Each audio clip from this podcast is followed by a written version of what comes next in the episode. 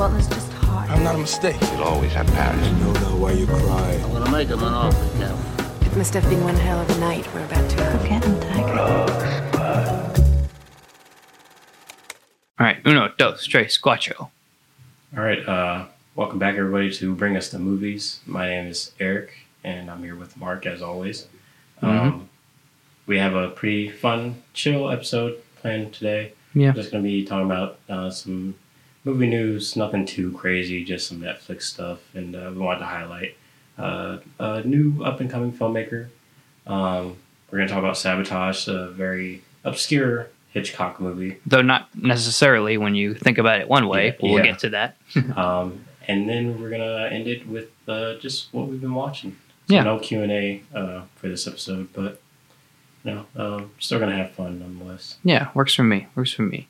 So, uh, first bit of movie news: Netflix just dropped a trailer for their upcoming 2023 Jam-packed releases. trailer. Yeah, big one. I thought. Literally jam because they played Lil Nas X. I think there were like, like Disney Marvel trailers that were shorter than this freaking thing. It was intense. yeah, a lot of movies, a lot of a lot of movies coming to Netflix this year. A lot of movies and and uh, Save the dates. I yeah, think that's what they the named dates. the trailer.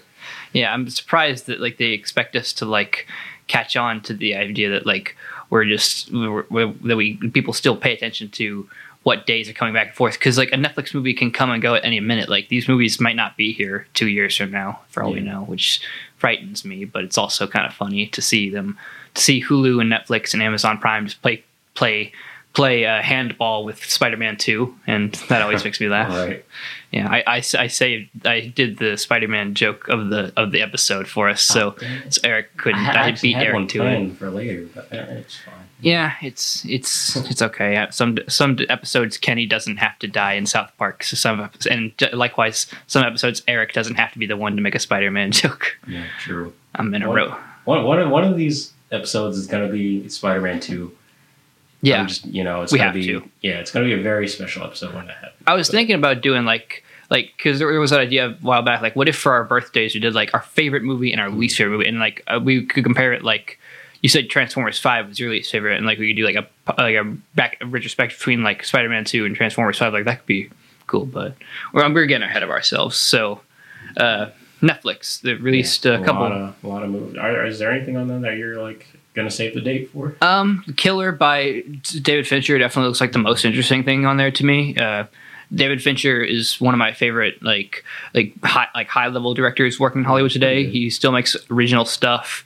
Not all it's great. Like I don't. I actually I actually hated his his most recent movie Mank, which I believe which Yeah, I'm I about to remember you like really not liking that. no, I just it was. It's not that it was boring. It's just that like, it, it, which it was for the record. But the problem is, it's more about the fact that his his vision wasn't specific enough in like in like what it was trying to achieve. Because like in the Social Network and in Fight Club and in Gone Girl, you see like his.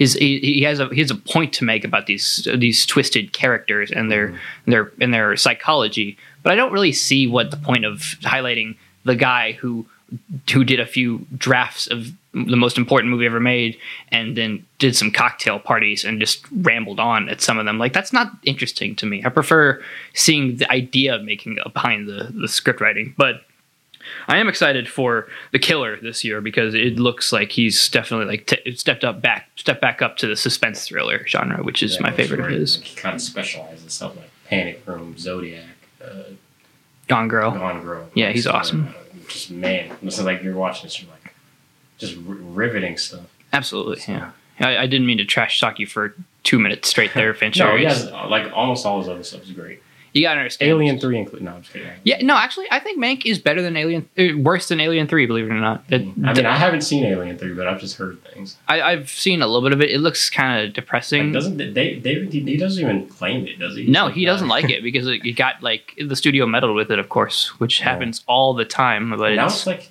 wasn't that his first feature? Or- yeah, he had been doing like Madonna music videos before then. That was his first like step up to bat. Dang. But he, he reclaimed himself with Oh, yeah. seven He- he right afterwards.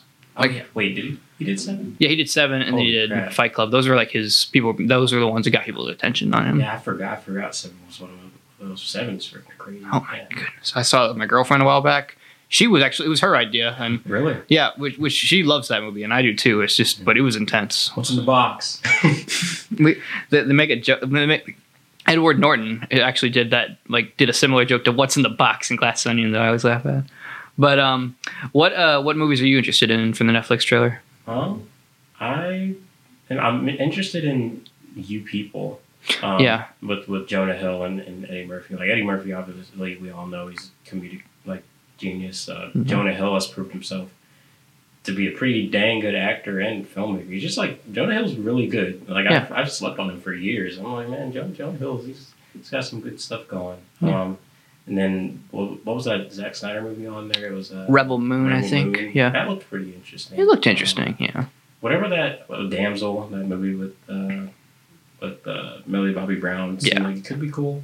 Not really sure like what a lot of these movies are about, just because a lot of like what I saw was just simply like some little snippets from the trailer. But yeah, I mean, they, there's some stuff that I felt could be interesting. I don't watch a whole lot of Netflix movies, but I hear a lot of them are pretty good. So I want to try to actually you know watch watch those this year. absolutely. Yeah, and as long as they do continue to at least allow some artists to give some to get to to provide their own creative feedback, as long as they keep the production balanced and not too controlling, not too Yeah. demanding. I think they can make good stuff. I, it does sadden me a little bit that like they've gone on the the route of soon adding ads to the to the um to, to their platform and how they don't treat their creators with as much compensation. Did they, they have ads? I think they were discussing it, but Oh. it was supposed to come out this December, this previous December. But I was Man, shocked it didn't really happen. is like, man, they have they were so good. They were like top dog, and now they're like bottom of the barrel almost. So yeah, it's it's a it's a lot, but um, yeah, it, it was it was still you know I'm I'm glad that there's at least being content being made. It is I'm not I'm not saying that to like be like an overly optimistic Nancy like like I call like whenever somebody says negative Nancy I reclaim it with uh, positive Patricia. So I hate to be a Positive positive Patricia. Patricia, but but I, I do you know I, I am at least glad that there's stuff being made as, as Yeah. which will hopefully you know on grow the industry. which is like big these days. a lot of people just watch stuff from home these days, Exactly. Which is you know understandable. Yeah. In this in this climate, but Yeah. Yeah. And uh, yeah, it's it seems like it would be it would be it would be a good environment for it now post COVID and stuff for people to stream stuff. But speaking of stuff that's not on streaming, Sabotage by Alfred Hitchcock. Why don't you introduce it? It was your pick this week. yeah. Um, so I I remember um, listening back to the episode from uh, last like our last episode where we talked about El Mariachi. Uh, towards the end, you mentioned uh, Hitchcock, and it made me think. I was like, yeah, maybe I'll talk about a Hitchcock movie because I I haven't seen a whole lot of his filmography, and I want to watch more of it. But you know, from what I have seen, that being um, Psycho, and I've seen a bit of The Birds, which I really uh, liked. Um, they do. They do did, suspicion. He did do? Suspicion. Yeah, he's done a couple of those Yeah, like, like, so, and like from ones. what I've, I've seen of his, he, he has some good stuff, and I was like, oh, I, want to do something by him. So I, you know, took the HBO Max and just looking for his movies, and I saw Sabotage, and um, I didn't really know much about the movie, but it seemed like interesting, and it was like a short little movie. So I was like, oh, Yeah. simple little uh, Hitchcock film. he doesn't do simple is the problem. Yeah, Like he, he his his musical composer was Bernard Herrmann. Bernard Herrmann. You do not get simple with a man like Bernard Herrmann because that man is a genius and a master of his craft. He wasn't in this movie, so it's not really relevant. But my point is, Right, yeah. Alfred Hitchcock is not does not do simple. yeah. You got what you I'm, do I'm, not get. I'm learning that. for. Um, but yeah, so I, you know, I was like, yeah, well, I'll do Sabotage. I don't really know much about this movie, and uh, watched it, and it was pretty dang good. hmm Like it, it, was- it held up to like what Hitchcock is, is known for, and that's suspense. Yeah, and like was- he, he was making this at, during the height of the the Great Depression and the rise of the of the Second World War. So like you could feel like the the angst that was permeating in his in his uh his theatrics and his you know his tone at the time. Like most people know Hitchcock for his dark thrillers, which are which were mostly popular during the 1950s and 60s. But imagine that man in the middle of World War II making a movie. Like imagine how dark and just sinister his movies could be at the time. Problem was, there's a little thing called the Hays Production Code, which was initiated in the I believe 1933 or 32, which kind of like prevented a lot of films from being able to to like be as creatively expressive with violence or Yeah. sex or language or any of those kind of Yeah, things because of standards at the time. Yeah, a big part of like the movie going experience back in in that time was escapism. People didn't want to think about all the, the horrible stuff that was going on. So movies back then were really made for people to just like forget about everything for a bit. And so movies like this that really highlight a lot of that the the trouble that was going on at the time or like the violence and the the terrorism, it was just like whoa, you know? Like you, you consider when this movie was made and you're like sitting here like I can't believe this, you know? Yeah, like what was going through their heads when they were on the verge of Yeah. a of a economic collapse mixed in with the war, mixed in with the Dust Bowl, mixed in with all these things. And what what gives it teeth, I think, is the fact that it doesn't want to just distract you for two for an hour and fifteen minutes with Right. like a, simple, Yeah, you know, it's a very, story. very short watch. Yeah, but it but has it- a lot to say. It, it and it's a lot. very brutal. Yeah. which is why it, which is why I think it has so much to say because the violence that Hitchcock incorporates into his movies is is very stylish, and he says that, that stylishness comes from a fixation on the macabre.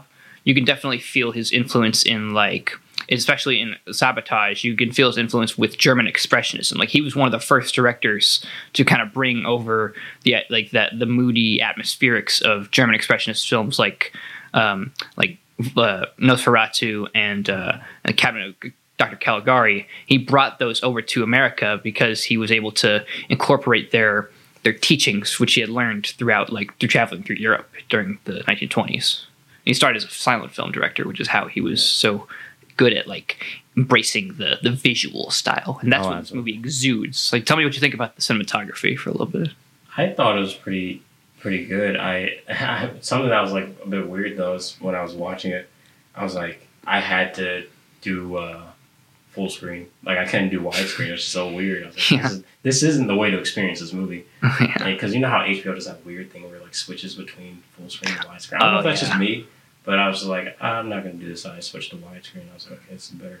But I really, I really did like the cinematography. I like the the more intimate shots with like certain Mm-hmm. characters and like really highlighting their emotion, or even just like certain moments that like like Hitchcock he wants you to see this. Like, Yeah. you know, where it's it's like what may seem apparent, but it's like you know it's supposed to be. And he's Um, he's kind of directing your attention throughout it, like, Yeah. and he's like he's not like giving you like a comfortable ride. You're like you're in it with these characters, and it, Right. he's he's like, yep, if that bomb's about to go off, you gotta watch, Yeah. and like you're stuck there with it, the It's camera. like it's like when I was like watching that scene in particular where, Mhm. with with the bomb, I was just sitting there. I was like looking for any source to tell me how much time he had. 'Cause I was like, well, I need a, I need a clock or something. I'm I'm nervous. Like I'm Mhm. scared for for the, everyone. It's like the opening to Touch of Evil in a way. It's it's like all about like like is, the is that the one with the the attack that happens? Like, is that In the one beginning? like the really long like take? Yep. Uh, yeah. With I haven't seen that, but I saw that, that clip. yeah, it's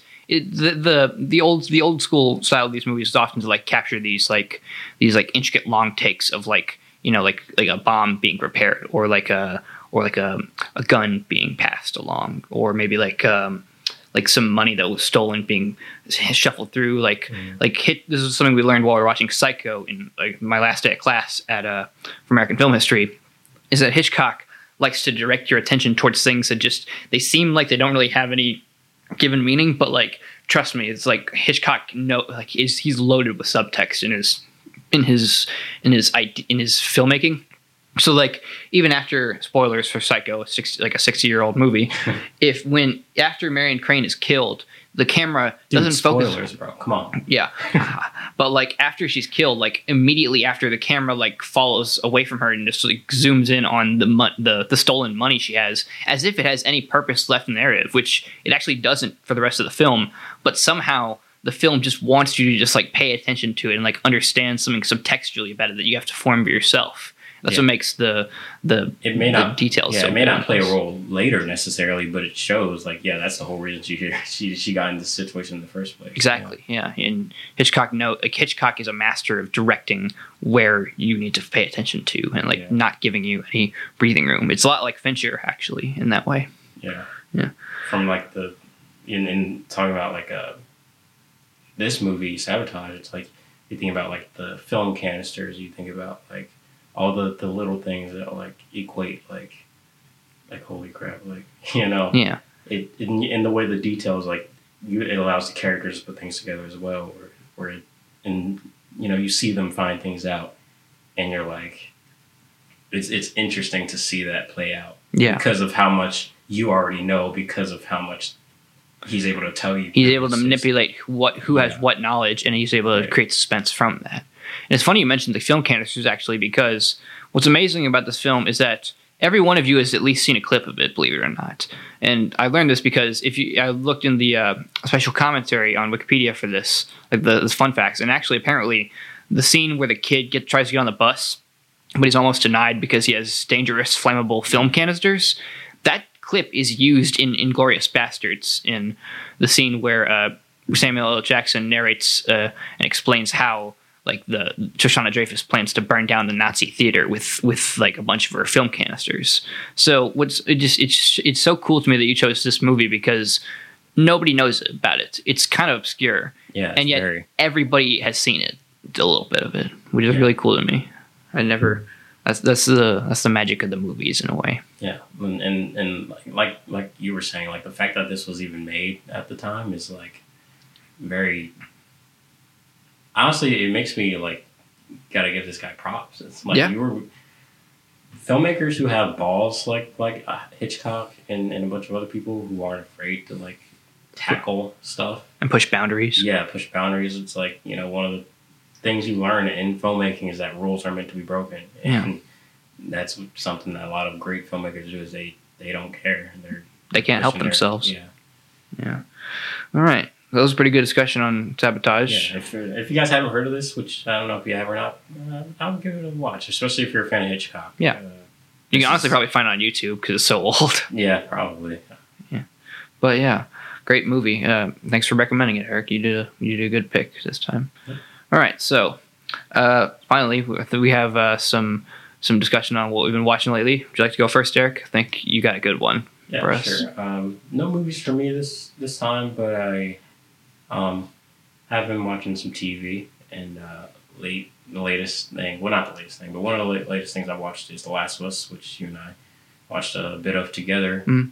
Um, We both finished it afterwards. yeah, I am a huge fan of The Last of Us game. It's one of my favorite stories ever told in games. Probably one of my favorite stories ever. Yeah. Um, and when I found out that it was getting a show, I wasn't like ecstatic or anything. I was just like, yeah, I mean, okay, I'm gonna watch it. Obviously, it's since The Last of Us, but uh, you know, then more and more details started coming out. It was like uh, who's tied to it. It's like Neil Druckmann was, had a huge hand in it. Uh, Craig Craig Mazin, who did Chernobyl, which Chernobyl is really good. Mhm. Uh, just you know, a lot of and then the casting with Pedro and, and Bella Ramsey, and it's just so much like information started coming, good information started coming out the show. Mhm. I was like, okay, this is this this is looking to be pretty good because Neil Druckmann clearly cares a lot about this this thing, and he wants as many people to experience it as possible. So, adapting this to TV, it wasn't just like, yeah, we're just gonna make a quick buck off this this popular title. It was no, we're gonna actually we want to introduce this story, these characters, this world to a brand new audience, as well as you know make something for the fans as well. And it does such a good job. The first episode, at least, of the show does such a good job of doing that. Where me as a fan of the game, I'm satisfied. Newcomers, from what I've heard and seen, are on board with it. It people are saying like it's breaking the video game adaptation curse and all that, which Chris Stuckman actually put out a video about about like the how he, he hates when people say that, and it's kind of true. But yeah. Granted, like uh, it's it get, it's getting a lot of praise, and I feel like it's, it's definitely deserved. And hopefully, the next few episodes, I think it's supposed to be nine more episodes. Hopefully, it, it can keep that going. Yeah. Um, and uh, yeah, the Last of Us show, watched that, loved it. Um, something that I watched today, uh, which is a complete shift, but something I watched today because it came out today at the time I was recording. Um, that '90s show on Netflix. Which, Nice.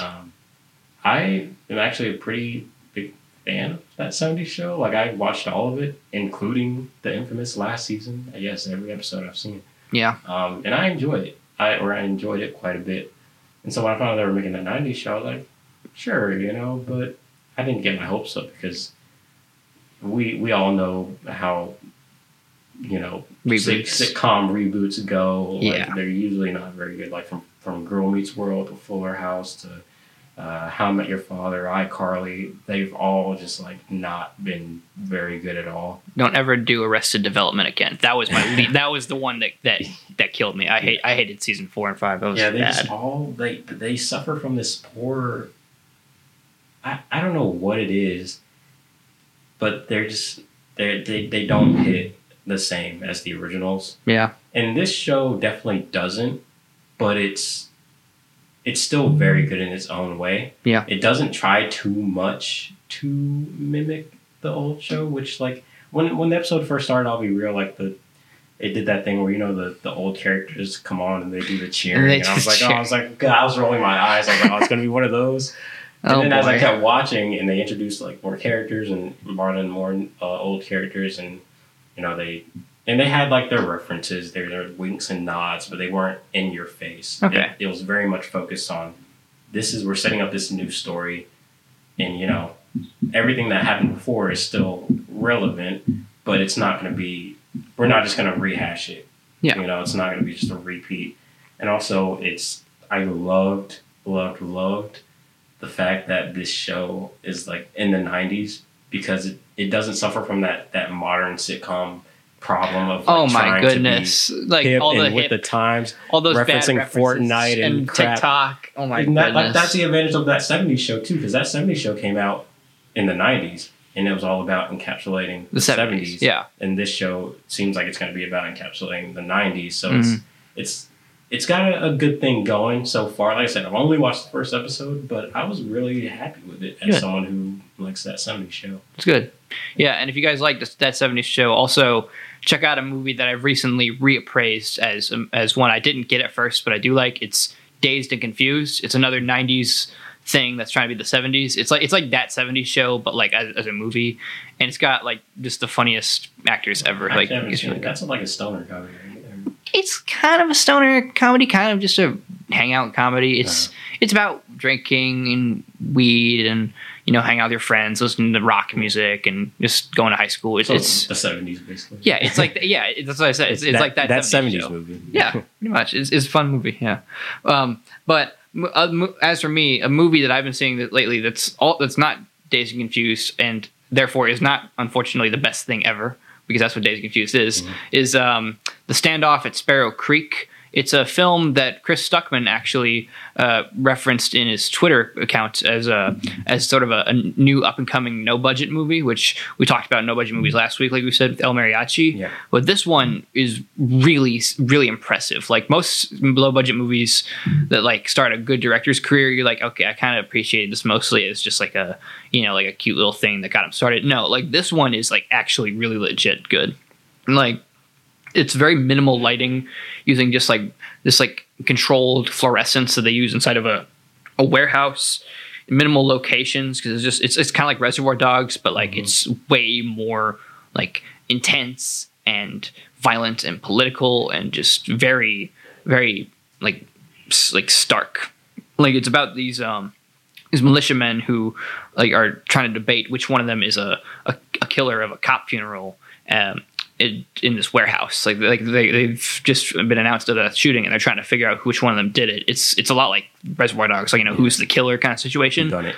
but like it's very very good at like understanding you know like the the the, com- the complicated politics of of like you know like like modern like redneck culture. It's very like like very dark. It, it, it's very and it's I explained this to Eriq on the way in. It's it's not based for the record. It's, it's, it's more. It's actually more. In fact, it's actually kind of a commentary about that sort of that sort of stuff without getting too into it. But it's really good, really suspenseful. I am really impressed by like what but what they were able to do in such a modest budget, and I'd recommend anybody check it out. I'm thinking about maybe doing on doing it for my next uh, individual episode on the podcast because it's just awesome. but- Not maximum overdrive. yeah, Okay, sorry. so- no, I'm, I'm, I'm um, You but- you took I took your Spider-Man joke. You can take my maximum overdrive joke. But yeah, no, no, to that, that's um, I feel like one of the best things you can do on like such a low budget is to have like a setting in which you're just uh, forcing people together and Yeah, you know just one setting. Yeah, It's, it's, it's easier like, that way. Like Twelve Angry Men and, yeah, and Reservoir Dogs. Yeah. Like, Night of the Living Dead, just yeah, a, like, just a just, like, farmhouse. yeah. People in a location, they have to interact in some way. it, it presents a challenge for the filmmaker too because like you're you can't like just be expansive and huge and this Yeah. big thing like like in when you're forced to hanker down with like a small small little thing a small little setting and idea then you can actually show how creative you can be with just that Yeah. which impresses me yeah all right um this is about it for this episode you say Yeah, a bit of a shorter one. Like I said, no Q and A at the end, but No. you know, it's It's it's, a. Thursday afternoon. It's you Yeah. know, we have. Well, I have homework. I don't know. I don't know if you've got gone. You freaking graduate. You yeah i, I have job interviews and work and, and work to real do stuff. i mean you know it's a living Yeah, yeah next episode i think we're doing a versus episode right yeah. Did you still want to do Yellow Submarine or? Yeah, I want. I think the one we said we were going to do was Yellow Submarine versus Purple Rain. to sort of abstract, sort of real, sort of not real uh, musicals. I guess I don't even know what you could call these things. I mean, they are musicals, but Yeah. like they're just not. They're not like a musical in the conventional sense by any means. Yeah. Like they're and they're also amazing, like amazing films. Yeah. So yeah, be be on the lookout for that. But uh, it's another episode of Bring Us the Movies. Yep. and we'd like to thank you all for watching. and wish you all, true and false, a very pleasant good evening.